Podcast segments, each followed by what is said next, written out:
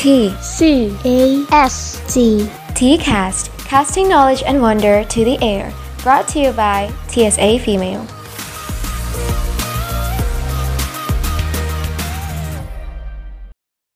Assalamualaikum warahmatullahi wabarakatuh. First of all, let us pray to the Almighty Allah Subhanahu wa Ta'ala. Because of His blessings, we are able to come here in good condition without any deficiency among us. And secondly, may peace be upon us to our Prophet Muhammad Sallallahu Alaihi Wasallam, our role model, our best teacher, and our great Muslim leader who has guided us into the right ways of life from the darkness to the lightness. So, before we start our T-CAST today, you must realize why one of the voiceovers is different from the latest episode, don't you? Well, di sini Rafida bakal kenalin nih moderator T-CAST kita on this occasion. Jadi, dia itu koordinator dari divisi Public Relation atau yang sering dikenal dengan Humas buat T S A, masa jabatan dua ribu dua puluh sampai dua ribu dua puluh satu. So, mari kita sambut Alma Afriniska. Halo semua. Halo Rafida, aduh senang banget Alma bisa diundang jadi moderator buat T-CAST kali ini. Jujur, uh, Alma nggak pernah bayangin tahu bisa ngisi T-CAST bareng Rafida. Biasanya kan Alma yang ngeposting T-CAST nih. Eh, sekarang Alma yang jadi voice over T-CAST. Wah, Alma bisa aja nih, Rafida jadi malu deh. Tapi sebenarnya ya, Rafida nggak ngundang Alma doang loh. Penasaran nggak nih siapa aja yang Rafida ajak selain Alma? Hah? Berarti kita nggak berdua doang nih. Wah, asik banget. Tapi siapa dong? Hmm, kau Alma nggak bisa nebak ya? Ah, masa Alma nggak bisa nebak sih? Oke, okay, gimana kalau kita say hi aja langsung biar ketahuan nih. Halo Naya, halo Yevira. Halo Rafida, halo Alma. Oh my, akhirnya Alma jadi terus overlap si penantian Alma yang tidak terhitung panjangnya. Halo Kak Raffi dan Kalma. Aduh, karena bisa aja sih. Jangan ngomong kayak gitu, nanti Kalma nge-fly loh. Tuh kan, lihat sekarang jadi nyangkut di gedung sebelah. Kayak muda bisa aja nih. Oh iya, by the way, Rafida udah gak ketemu kan bertiga selama satu setengah tahun nih. Sedih banget gak sih? Hmm. Eh iya ya, uh, sedih banget. Padahal di sini Alma, Naya, sama Yevira udah bisa ketemuan loh. Kapan ya Rafida balik? Kangen banget tahu sama koornya Edu satu ini. Aku jadi melo gini sih suasananya. Terharu deh. Eh, Kak Nay, kita nongol di sini kan buat ngasih satu announcement ke Kak Rafida sama Kak Alma. Kok kita malah jadi nostalgia gara-gara pandemi sih? Iya, kan kalau sama Rafida sama Alma pasti ujung-ujungnya mau virtual. Oke, oke. Jadi kita di sini mau umumin nih kalau kalian bakal kedatangan dua guest star buat T-CAST kali ini. Keren banget nggak tuh? Wait, what? Ada dua narasumber yang bakal datang hari ini? Wah, kenapa nih? Kok kayaknya spesial banget? Hmm, kasih tahu nggak ya? Gimana nih Raff sama Yevira? Kasih tahu aja deh Kak Nay, biar nggak makin penasaran. Kasian Kalma udah mulai cemberut tuh, gara-gara dia doang yang nggak tahu infonya. Tapi kayaknya Naya bukan orang yang tepat deh buat ngumumin perihal ini. Gimana kalau Rafida aja ya, Yev? Oh, Kak Rafida aja nih. Boleh-boleh aja. Silakan Kak Rafida. Hah? Rafida nih? Hmm, oke okay deh. Jadi sebenarnya episode kali ini bakal jadi T-CAST terakhir dari T S A Female masa jabatan dua ribu dua puluh sampai dua ribu dua puluh satu. And because of that, buat para pendengar setia kami, we prepared a theme which is truly related to our daily life with a couple of resources. Nah, kira-kira Alma bisa gak nih nebak tema apa yang bakal kita bahas in this opportunity? Ya, jadi ini bakal jadi episode terakhir yang Rafida bawa. Ah, sedih banget. Tapi soal tema, kayaknya Alma bisa tebak deh. Is it about... Eh, stop, stop, stop, Kak Alma. Karena kita pamitan dulu yuk. T-CAST-nya memulai nih. Masa kita mau nimbrung terus sih di sini? Aduh hai, iya ya, hmm, masih ke bawah kebiasaan dulu nih. Kan biasanya Naya yang nemenin Rafida nge-T-CAST. Oke deh, see you ya Rafida, and see you to Alma. Naya sama Yevira mau pamit dulu nih, see you both. Bye-bye Naya, bye-bye Yevira. Oh my, jadi pengen banget deh meet up sama kalian berdua. Hmm, sama Alma juga sih, iya. Oh iya, wait. Tadi kata Alma katanya bisa nebak nih tema T-CAST kita kali ini. Nah, apaan tuh kira-kira? Ah, Rafida, Alma jadi malu deh. Oh, about that, tadi Alma mau nebak apa ya? Kan jadi lupa gara-gara dipotong sama Yevira. Wah, Alma jangan marah gitu dong. It's okay, it's okay. Nah, gimana kalau Rafida kasihku nih, biar Alma bisa ingat? Oh, boleh, boleh. Wah, asyik nih main tebak-tebakan sama Rafida. Oke, clue pertama, dia ini sesuatu yang harus dimiliki anak-anak zaman now. Huh? Oh, is it something about gadgets or mobile phone maybe? Hmm, it's very close. Coba nih, Alma tebak lagi. Atau Rafida kasih clue kedua aja deh ya. Yah, salah. Kok bisa salah? Hmm, iya deh. Alma mau clue kedua deh. Hmm, apa ya clue keduanya? Just kidding. Oke, yang menyamakan antara Instagram, Facebook, TikTok, and Twitter. Nah, yang ini pasti tahu dong. Apa ayo? Yang menyamakan. Hmm, wait, wait. Oh, oh tahu tahu. Sosial media ya. Ya kan, ya kan. Ah, yep, one hundred for Alma. Yay! Wah, kalau temanya sosial media mah related banget sama anak-anak P R yang kerjanya mantengin sosial media at T S A Female. Tapi Alma suka kan ya ngotak-ngatik feed sama story-nya at T S A Female di Instagram. Ah, kalau itu mah udah jadi hobi semua anak P R. Nah, kan Alma udah bisa nebak nih tema T-CAST kita for this opportunity. Kira-kira Alma bisa tebak juga nggak dua guest star yang disebut sama Naya sama Yevira sebelumnya? Ya, Raf. Masa Alma harus main tebak-tebakan lagi? Nggak mau ah, nggak mau. Ah, waduh-waduh, Alma menunjukkan tanda-tanda ketidakmutannya nih. Oke, that's okay. Nah, jadi dua guest star kita ini pasti dong berhubungan sama topik yang diambil hari ini. Jadi beliau berdua nih bisa dibilang saling berpartner kerja sejak tiga tahun lalu. Dan beliau-beliau ini juga jago banget loh kalau udah ngedit foto sama video buat postingan di Instagram Trisna I B S. Not just that, di samping keahlian di bidang infografis, sebagai penanggung jawab Departemen Front Office, beliau berdua juga terbukti supel banget kalau masalah melayani dan mengarahkan para wali santri maupun santri sendiri yang tertarik tentang ketursinaan. Nah, daripada berlama-lama nih, let's just jump into it dan mari kita sambut Ustaz Jalil dan Ustaz Eko. Suara saya terdengar ya? Ya, terdengar Ustaz. Oke. Okay. Dari tadi nahan nahan mau ngomong soalnya kan masuk, masuk ya. Jadinya nggak bisa di-silent. so, oh my God. Bagaimana ini kabar Ustaz di sini? Alhamdulillah, kabar baik Rafida. Alhamdulillah. Kalian, kalian gimana berdua? Berdua gimana kalian? Nah, si Alma sama Rafida gimana? Alhamdulillah Ustaz, masih sehat. Semoga aja Allah selalu ngasih kita nikmat sehat khususnya di pandemi ini. Iya kan, Raf? Nah, betul banget tuh. Makanya kita harus selalu bersyukur sama nikmat apapun yang Allah Subhanahu wa taala kasih. Biar Allah kasih kita nikmat lagi, apalagi di masa-masa pandemi berkepanjangan kayak gini. Bener banget, Rafida. Oh ya, Ustaz. Alma penasaran nih. Sebenarnya sosial media itu apa sih? Dan menurut Ustaz nih, apakah sosial media memiliki peran yang penting dan bermanfaat untuk masyarakat terutama generasi muda? Oke, ini mau siapa dulu nih? Ustaz Jalil atau siapa dulu nih yang jawab nih? siapa dulu? ayo, siapa dulu? Ayo. Oke, kalau ngomongin sosial media ya, kalau dari definisinya aja, dari istilahnya itu sosial media, media sosial. Yang mana itu uh, bisa diartikan sebagai apa ya, kayak wahana kalian bersosialisasi aja, cuman lingkupnya itu secara virtual. Nah, sosialisasi di sini kan emang nggak uh, terbatas platform mungkin ya, ada beberapa platform yang kalian gunakan juga misalnya, kayak gitu. Terlebih juga penggunaan sosial media ini nggak terbatas sama jarak atau waktu, kayak gitu sih.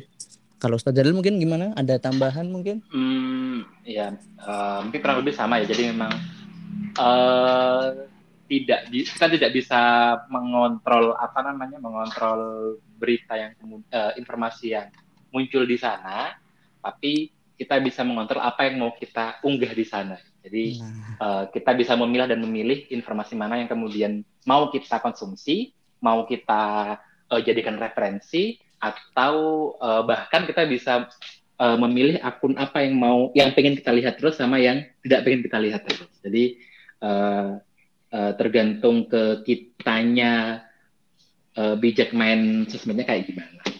Itu sih mungkin. Oh, jadi kayak gitu ya, Sat?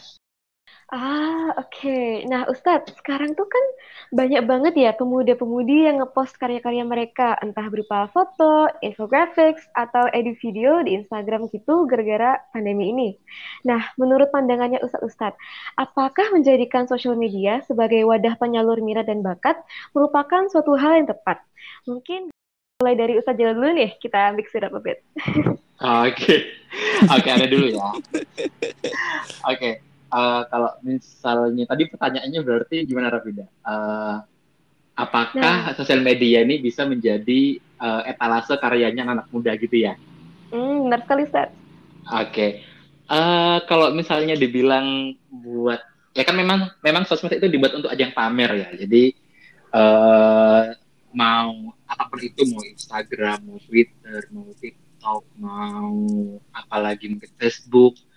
Uh, dan lain-lain ya memang uh, ada untuk menginformasikan apa namanya suatu informasi, ada untuk memamerkan uh, unjuk unjuk gigi lah, untuk unjuk gigi apa yang kemudian kita bisa gitu, karena kan itu salah satu tools untuk uh, apa ya untuk uh, uh, memperkenalkan diri kita ke halayak umum kayak gitu. Jadi kalau misalnya dibilang uh, sosmed ini bisa bang, eh, bisa nggak sih buat etalase karya? Oh bisa banget, bisa banget. Bahkan uh, sekarang dengan munculnya TikTok, bahkan dengan munculnya TikTok itu kan uh, ada ada pembagian ini ya, ada pembagian apa namanya selebriti uh, mungkin kalau di Indonesia namanya ya.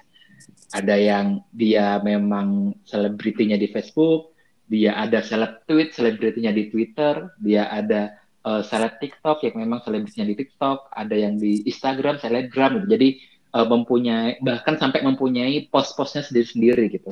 Kita kalau misalnya mau tahu siapa namanya uh, seorang pendakwah, kita bisa tahu dari mana aja kan, bisa dari TikTok, bisa dari Instagram, bisa dari Facebook, bisa dari, tinggal melihat uh, acuan apa ya, acuan target uh, marketnya, target audiensnya itu Uh, umur berapa dan biasanya menggunakan platform apa. Jadi uh, memang positifnya memang banyak banget, bisa sampai ke situ. Bahkan dengan dengan kita uh, memamerkan semua karya kita di sosmed itu kan ini ya, bisa go internasional bahkan gitu loh. Bahkan sampai bisa go internasional, sampai bisa diundang ke T V, kemudian uh, lumayan terkenal dengan karyanya dan sebagainya dan sebagainya. Jadi dampaknya memang sangat sangat beruntun gitu. Kalau misalnya memang pas untung beruntung-beruntungnya ya, pas uh, laki-lakinya ya, pas beruntung ya dampaknya memang sangat bagus gitu.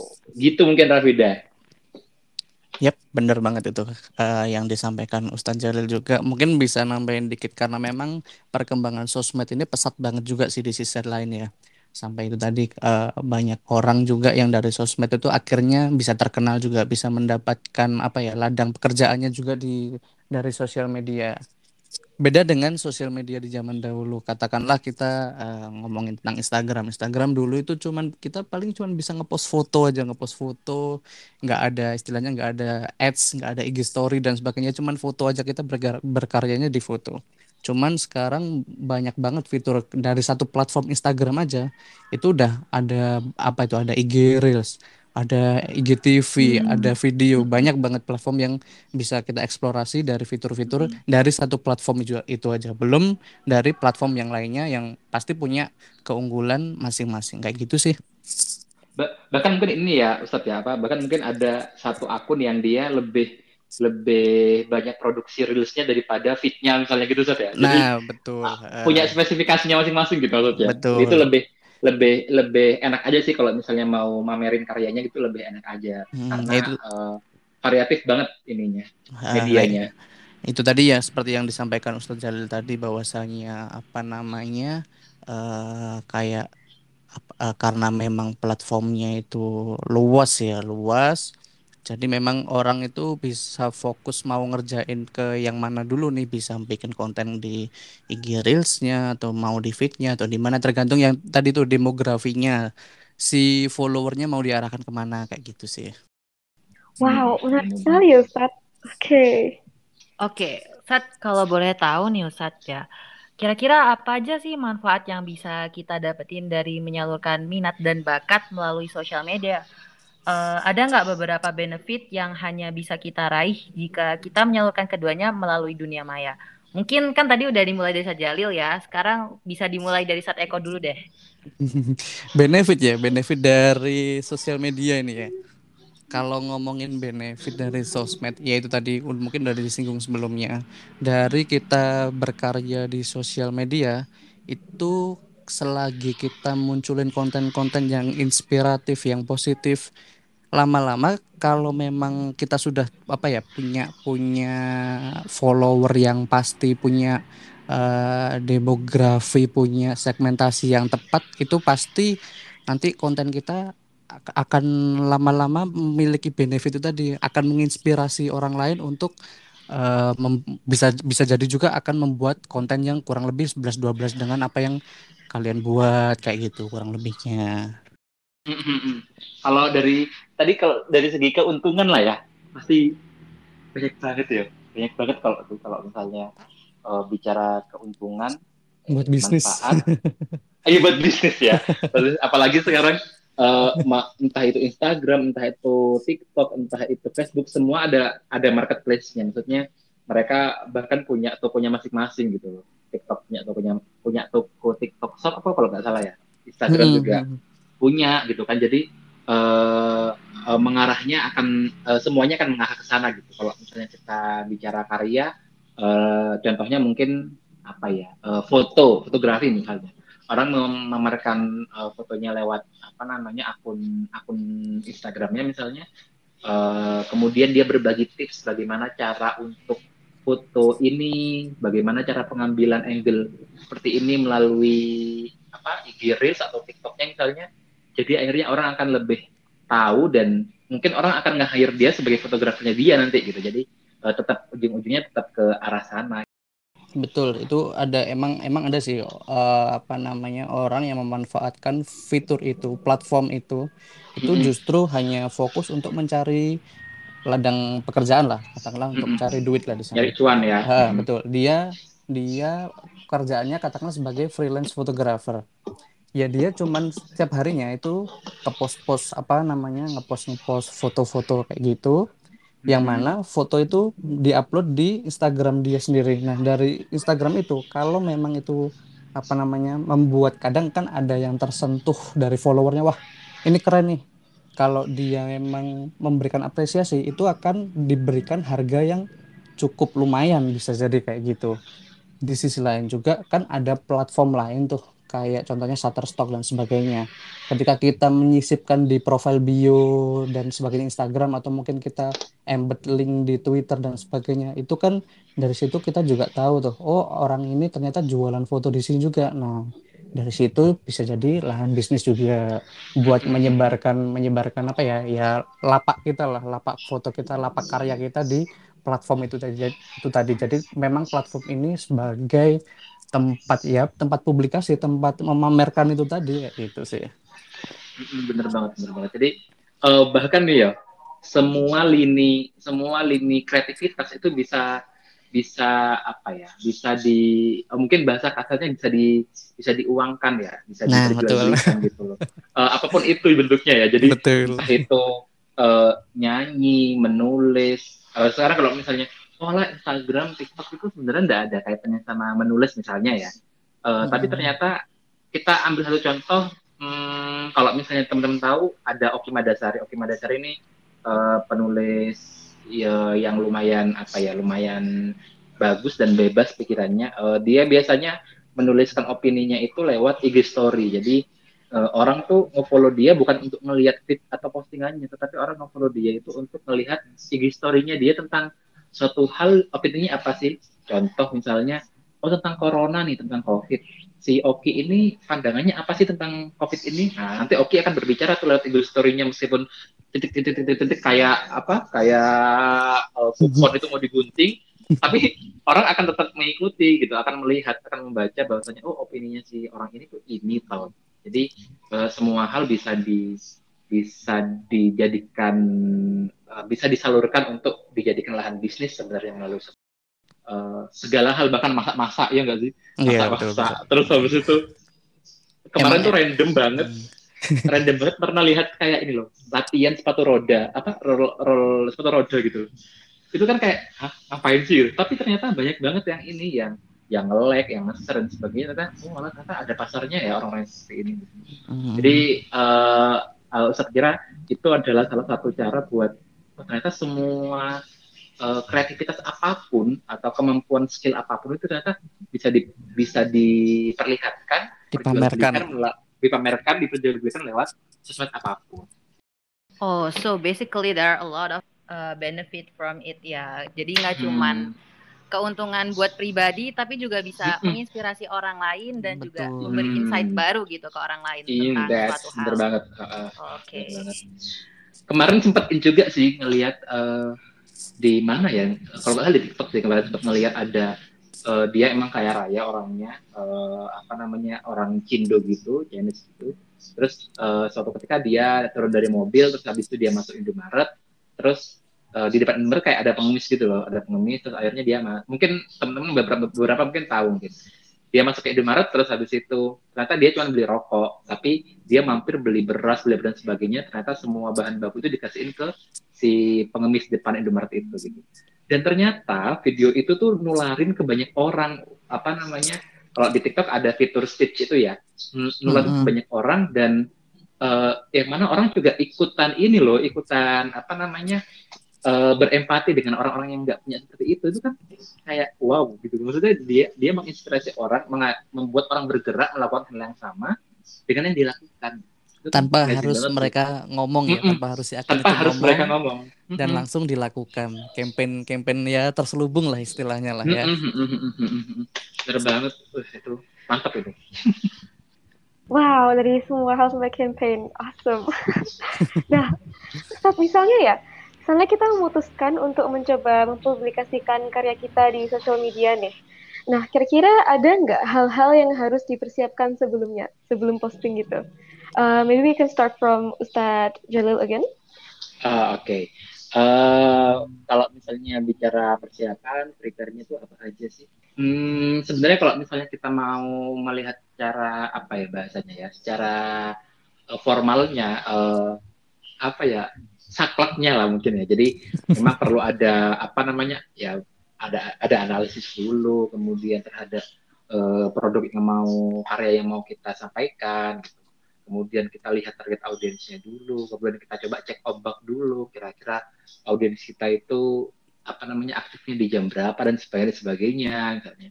Baru bisa uh, menentukan konten apa yang uh, layak, uh, konten apa yang kemudian bisa dikonsumsi oleh audiens kita sendiri, gitu. Karena kan nggak semuanya pasti, pasti nggak semua audiens kan bisa masuk ke apa ke lingkupnya kita, ke circle-nya kita, pasti ada beberapa ada beberapa audiens khusus aja, gitu. Tapi uh, menurut Ane, bagaimana caranya agar kita bisa memulai tanpa memikirkan, memikirkan gitu, maksudnya uh, kayaknya terlalu susah ya, terlalu terlalu rumit gitu untuk ber, untuk memikirkan oh ininya gimana ya, ininya gimana ya, uh, formulasinya gimana ya misalnya.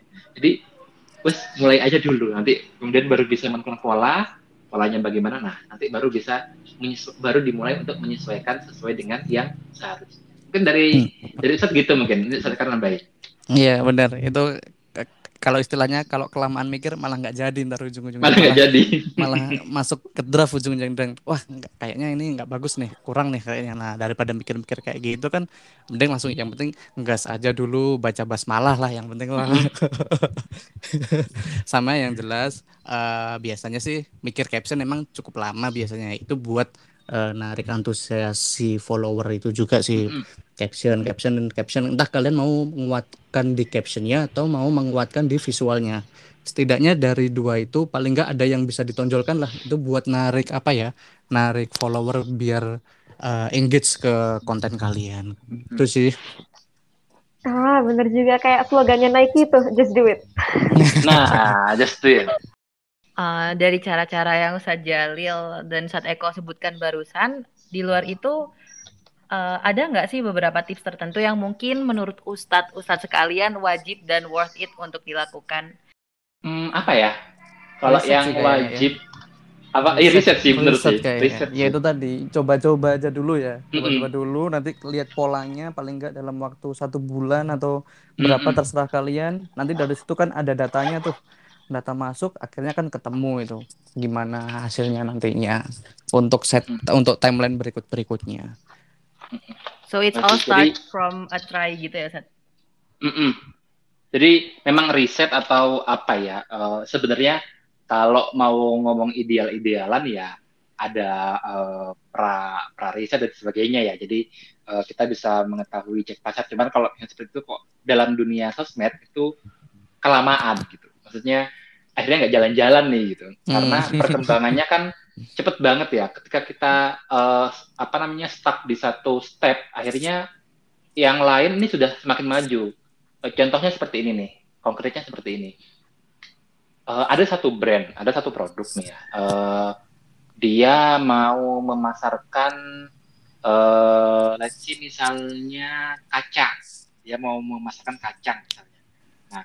Uh, Dia masih memikirkan gimana sih caranya masarin kacang lewat Instagram misalnya. Dia mikir dulu nih, riset dulu, tapi nggak nggak gerak-gerak gitu, nggak gerak-gerak. Dia belum foto produk, dia belum nguasain apa namanya copywriting, dia belum tahu jamnya audiens jam berapa, dia belum tahu tipikal audiens kayak gimana gitu. Dia masih ini, dia masih merancang itu tanpa berjalan, tanpa praktek, tanpa uh, tanpa praktek lah ya. Eh tahu-tahu Instagram itu punya apa namanya punya fitur baru Reels gitu. Yang mana ketika sudah ada Reels otomatis coba deh kalian perhatiin deh. Reels dengan dengan adanya Reels itu feed itu sebenarnya nggak terlalu diperhatiin sekarang gitu. Jadi eh, agak sedikit apa ya? Agak sedikit di agak sedikit diabaikan gitu yang di bagian feed itu. Jadi orang-orang kalau misalnya buka itulah kenapa kan kalau misalnya buka Kalau misalnya buka apa namanya uh, Instagram itu Reels itu ada di bagian paling tengah ya. Itu kan untuk memudahkan orang klik langsung tengah, langsung dia scroll apa namanya scroll scroll Reels doang gitu tanpa dia nyekrol feed-nya. Ya dengan perkembangan yang sebegitu pesatnya itu kalau misalnya kita kelamaan mikir, kelamaan ini akhirnya ya ya ketinggalan. Gitu. Jadi uh, dicoba dulu, jalan dulu, nanti evaluasinya kayak gimana, uh, hasil risetnya kayak gimana. Baru nanti bisa menyesuaikan. Mm-hmm. Gitu sebenarnya sih. emang emang yang paling worth it yaitu tadi sih ngikuti tren. Udah itu udah mm-hmm. bener itu. Mm-hmm. Bener bener. Ngikuti tren. Ngikutin tren. Reels Reels itu geraknya cepet banget sih. Kalian cuma mm-hmm. gunain audio yang lagi ngetren aja. Ngetren. Itu udah udah. Mm-hmm. Oh udah itu apa namanya view kalian udah auto melonjak gitu udah. Auto melonjak. Iya mungkin kalau contoh tren yang lain selain di Reels ya katakanlah kayak yang di Twitter dulu mungkin sempet rame juga di I G yang Eiger itu. Oh iya, Ger, apa, apa namanya? Yang apa? Permintaan maaf. Ya, permintaan, permintaan maaf. maaf. Nah itu kan akhirnya dicontok sama beberapa sama akun orang. Yang lain. Nah dari situ kan, nah bukti bahwasannya tren ngikutin tren itu, wah mantap itu. Cuman memang harus bener-bener gercep sih, nggak nggak. Kalau kalian telat katakanlah telat dalam waktu dua hari aja, itu udah hilang tren kalian, udah basi hitungannya kayak. Udah gitu basi. Sih. Jadi seorang yang mau berkomitmen untuk apa namanya uh, mendalami sosmed, dia tidak boleh tidak boleh tidak up to date. Gitu. Jadi harus selalu mantengin uh, sosmed apapun, TikTok, Instagram, Twitter, harus semua dipantengin biar bisa tahu trennya lagi ngetren apa sih, lagi ini apa sih gitu. Karena apa? Karena kita nggak selalu bisa untuk membuat tren baru. Gitu. Kita nggak nggak belum mahir untuk membuat wave gelombang baru untuk apa mempengaruhi banyak orang gitu. Jadi kita ikutin dulu aja gelombang yang sudah ada. Gitu Alma dan Rafida. Oke, jadi jadi, ya, banyak, jadi banyak jadi, banget ya ngomongnya ya. Iya, enggak apa-apa, enggak biar kompas dong, enak dong. Enggak ada yang baca skrip nih kayaknya ini, Bang. Mau ketahuan nih. Tapi berarti kita harus cermat dalam melihat tren saat ini ya Ustadz ya berarti. Betul, betul, betul. Oke, pokoknya nggak usah mikir panjang-panjang, pokoknya ikutin trennya, nanti tinggal evaluasi dan ya jadi gitu. Bisa kita coba sih Raf, ya kan? Iya, harus nih, harus pasti gue coba nih. Pokoknya wow. Kalau ada sekiranya konten bagus di Giril, nah itu sikat aja, ah. Itu udah coba aja. Apa meskipun kalian agak niru-niru nyontek-nyontek dikit, nggak apa-apa. Dah. Yang penting kalian dapat engagement-nya, dapat exposure-nya. Dapat exposure-nya yang penting. Yeah, it's the viral that matters. Nah, itu dia. Benar-benar. Wah, oke, okay, lanjut-lanjut nih. Nah, oke okay, Ustaz, kalau misalnya tidak ada yang tahu tentang karya yang kita post nih di sosial media, kira-kira hmm. apakah ada cara selain mengikuti tren nih, untuk menarik perhatian orang lain terhadap karya atau bakat yang telah kita publish tersebut? Nah, mungkin ada tips-tips versi Ustaz nih yang bisa diterapkan. Ini kalau nggak punya karya ya? Kalau baru memulai gitu maksudnya, atau gimana? Um, I think so, ya. Yeah. Tentang kalau misalnya kita baru mulai, nggak ada... Newbie, newbie banget gitu lah ya istilahnya ya. Yes. Kalau newbie banget ya, kan itu ada Instagram tuh, ada algoritmanya itu apa namanya, hashtag. Ketika kalian menggunakan hashtag, sesuai, yang penting sesuai dengan konten kalian sih. Itu juga akan menambah exposure kok. Sekalipun kalian, ini Ustaz juga udah coba sih, sekalipun nggak punya follower yang katakanlah... lima puluh ke atas, lima puluh biji loh ya, lima puluh biji ke atas, tapi hashtag itu berpengaruh banget sih. Hashtag berpengaruh, dan ya itu tadi uh, I G Reel itu, sekalipun kalian baru memulai, kalian bikin I G Reel dengan ngikutin audio yang lagi tren tuh udah, wah, auto auto dapat exposure tuh dari situ tuh. Gitu. Yes, benar banget. Jadi memang harus lihai hmm, apa ya? Harus li- karena Karena belajar sosmed itu menurut Ustaz adalah apa ya, learning by doing ya. Jadi nggak bisa kita belajar teorinya doang, tapi nggak praktek. Jadi harus praktek nih, harus benar-benar apa ya, harus benar-benar pay attention banget sama prakteknya, sama trennya. Baru nanti kita bisa uh, berpikir bahwasanya, oh ternyata dengan tren yang seperti ini caranya seperti ini, dengan tren seperti ini caranya seperti ini. Jadi nanti akan ada banyak apa ya, akan ada banyak Uh, pengalaman baru yang insight baru yang kemudian kalian dapetin, uh, ternyata mudah banget loh apa namanya uh, mindset itu mudah banget, tinggal ngikutin tinggal ngikutin tinggal ngikutin itu sih. Bener. Biasanya kalau di Twitter itu viralnya ya karena thread sih biasanya ada yang bikin, mm-hmm. entah menjual kesedihan atau curhatan, mm-hmm. atau mungkin mau cerita-cerita horor. Nah, itu biasanya viral tuh malah kalau di Twitter loh ya. Sekalipun kalian mm-hmm. kadang nggak ada nggak ada follower, cuman kalian follower. Coba aja mention mention ke salah satu akun yang itu udah viral, wah mm-hmm. auto di retweet, wah pecah tuh udah tuh. bener bener. bener. Wah, tren ikut-ikutan nih orang Indonesia. Oke, okay, siap-siap. Thank you, Ustaz, for the rahasia-rahasia kesuksesannya ini. Oke, okay, Alma. Hmm. Nah, Ustaz, uh, tadi kan udah ya bahas tentang tips dan kiat-kiat khusus gitu. Tentang cara menggait dan lain sebagainya. Nah, kalau misalkan don'ts-nya yang perlu diperhatikan, Ustaz, kira-kira ada nggak kayak hal-hal yang sebaiknya kita hindarin gitu untuk ya mungkin mengurangi engage da- dari audiens gitu. Ada nggak kira-kira? Ada nggak Ustaz Jalil? Hmm. uh, kalau misalnya don'ts-nya ya, ya ada-ada aja ya. Jadi uh, mungkin kalau misalnya lebih melihat dari uh, segi apa namanya uh, kebalikan dari do-nya tadi. Jadi kalau misalnya uh, kita harus selalu stay up to date dengan seluruh hmm, apa ya bahasannya, dengan seluruh uh, informasi dan uh, tren yang lagi ada, ya janganlah sekali-sekali meninggalkan sosmed gitu. Jadi janganlah sekali-sekali meninggalkan sosmed ya. Jadi emang kadang-kadang kalau misalnya di apa namanya di lingkaran orang-orang uh, apa namanya orang-orang perkontenan biasanya pasti Uh, pasti pembicaraannya selalu tentang hal yang baru. Uh, kalau misalnya kita satu aja, uh, ini ini dicoba aja deh mungkin ya. Kalian bisa nyoba. Contohnya begini deh. Uh, kalau Alma sama Rafida mungkin akhir-akhir ini, oh jangan akhir-akhir inilah. Uh, satu minggu inilah, satu minggu ini uh, tren apa yang yang kalian Rafida mungkin Rafida kan Rafida di rumah ya, jadi mungkin yeah. apa akses akses untuk informasi bisa lebih bisa lebih banyak. Rafida mungkin apa apa ada uh, tren apa atau isu apa atau berita apa yang uh, lagi lagi booming banget nih dalam satu minggu terakhir lah. apa? Um, Oke, okay. uh, mungkin soalnya saya di rumah ini kan ada adik-adik saya, Ustaz, ya, banyak tuh adik-adik mm-hmm. saya tuh. Mereka lihat K-pop and hypen, yang paling nggak up nih, itu grup K-pop and hypen nih, mereka paling up. Sama grup ikut ruang guru tuh, apa, Treasure. Iya. Yeah. Mm-hmm. Uh, kalau misalnya tentang, ini tentang apa namanya, tentang yang berkaitan di negara kita, di Indonesia apa? Aduh, apa ya? Uh, Iyo, kayaknya apa yuk? Kita, Alma dengar-dengar tentang Rinaldi Yunardi, tahu nggak Ustaz? Oh, oke oke oke.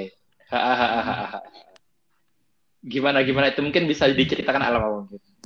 Ya, uh, sebenarnya Alma kurang tahu ya Ustaz. Cuma dia itu sekarang lagi di up banget tentang the way he start his business. Hmm. Kayak pokoknya kayak ngekait-kaitin apa nih? Nggak tahu ya Seth ya, pokoknya lagi di up-up banget sih tentang the way he start his business gitu. Nah kalau nah kalau apa namanya itu emang lagi ini ya, lagi booming ya. Jadi eh, ketika kita tidak tahu hal-hal yang seperti itu, lantas kita akan membuat eh, konten yang seperti apa ketika tidak mengetahui trennya gitu. Jadi yang kalau dari Ustaz, yang sebaiknya tidak dilakukan adalah meninggalkan Jangan, mending, jangan sekali-sekali meninggalkan uh, uh, dunia digital, sosmednya gitu. Kalau misalnya tetap mau bergerak di situ. Gitu. Jadi uh, karena sekali kita hilang, nggak tahu apa-apa tuh. Jadi seakan-akan kayak ada apa ya? Gitu. Jangankan, jangankan satu atau dua hari ya. Uh, beberapa jam aja di Twitter itu uh, apa namanya uh, trending, trendingnya bisa bisa ganti dengan cepat banget. Gitu.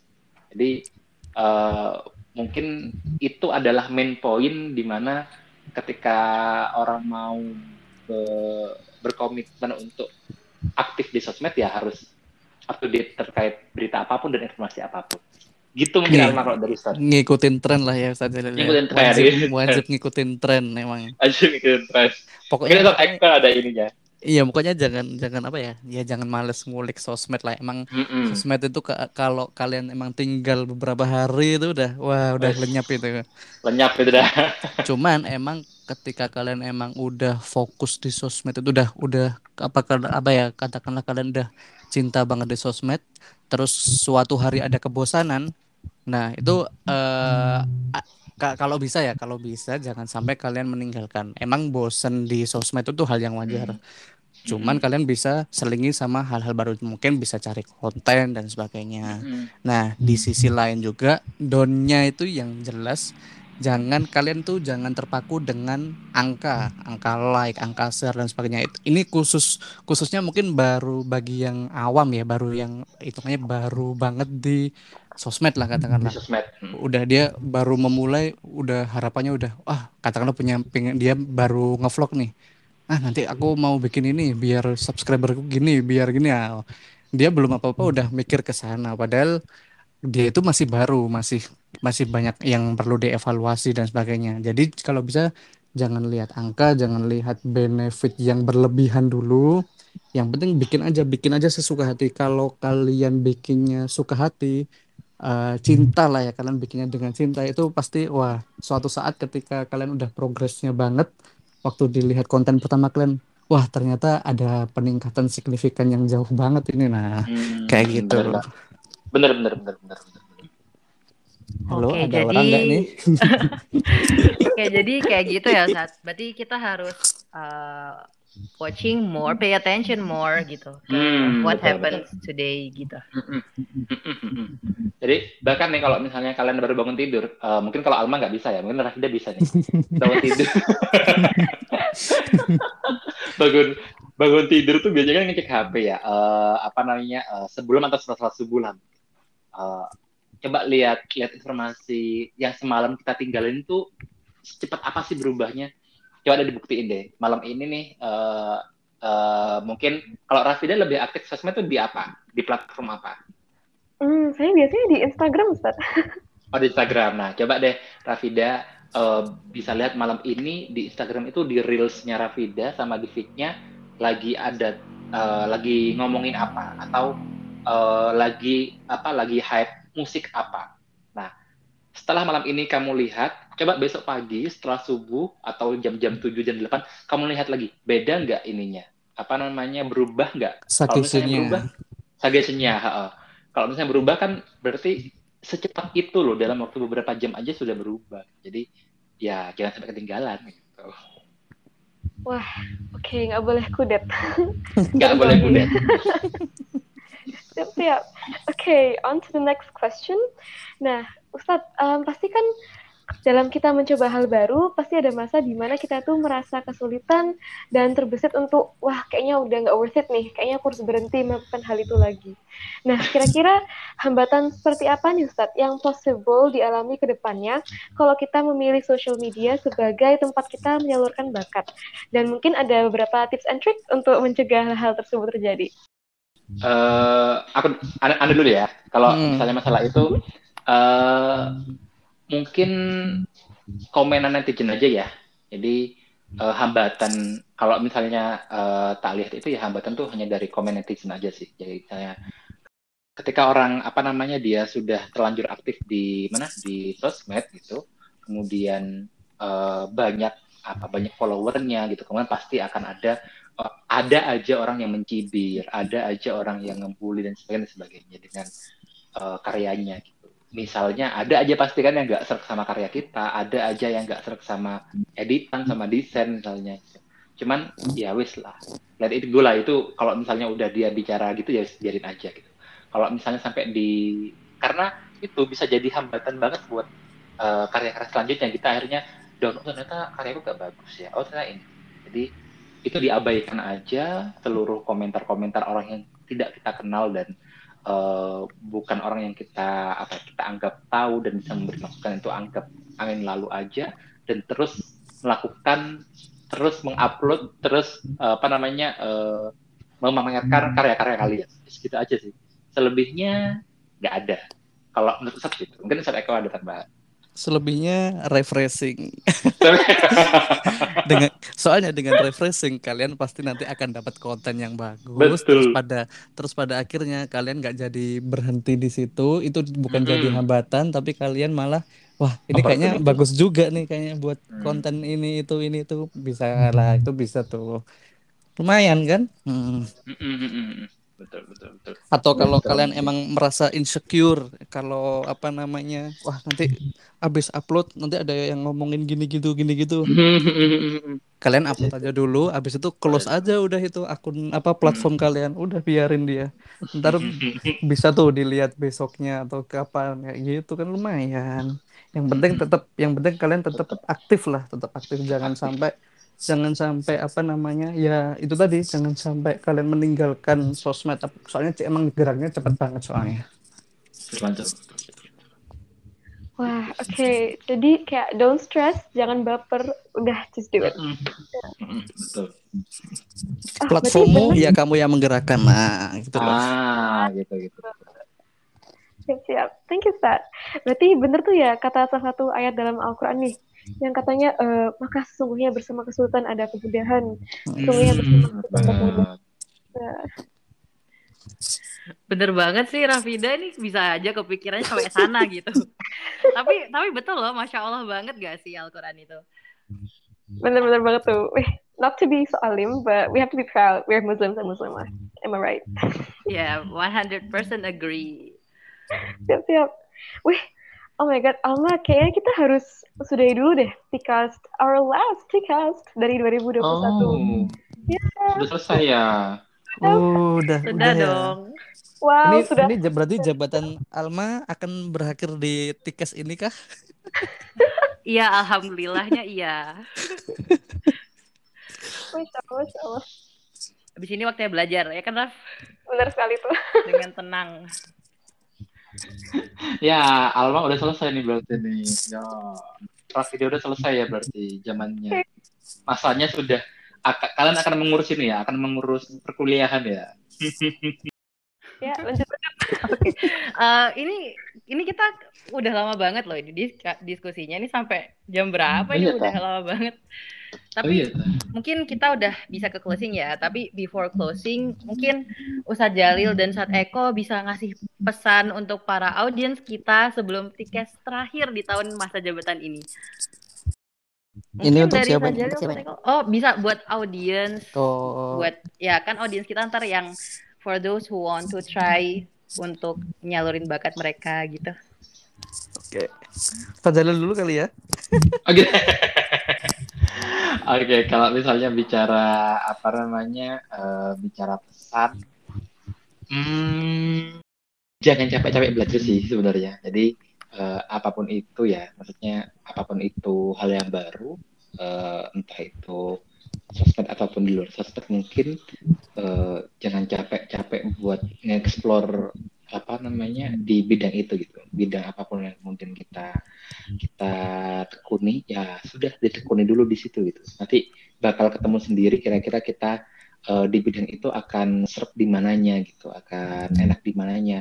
Karena kalau misalnya bicara dunia persosmedan kan bagiannya banyak nih, ada fotografer, ada editor, ada copywriter, ada uh, apa namanya uh, ada kepalanya, pemimpinnya, semua tim itu ada sendiri gitu. Jadi nanti kemudian bisa ketemu kita sebenarnya expertnya di bagian mana sih, di bagian editornya, fotografernya, atau di bagian pengusaha atau di mana. Jadi uh, kalau dari Ustadz sih jangan capek-capek, jangan pernah capek untuk explore itu dan lebih belajar mendalami tentang itu gitu. Yup, betul. Intinya ya jangan berhenti berkarya. Mau orang hmm. bilang bilang jelek atau gimana, itu kan kontenmu, kamu yang bikin. Selama hmm. kamu senang, kamu cinta buat menjalaninya, ya udah lakuin aja sebaik mungkin. Mumpung nih, mumpung ke- kalian masih bisa untuk bikin konten itu. Thank you Ustaz untuk ketersediaan Ustaz um, untuk meluangkan waktu dan tenaga untuk mengisi last episode T-CAST kali ini. Ya, nah, udah, udah, udah habis episode-nya ini berarti. Ya? Udah habis nih episode-nya ya. Udah, episode terakhir ini. Episode berapa nih terakhirnya ini? Berapa? Jeng jeng jeng jeng jeng. tujuh enggak sih? Kayaknya tujuh apa enam? tujuh kayaknya. Kayaknya tujuh ya? tujuh. tujuh kayaknya. Oh. Iya. Oh my god. Oke.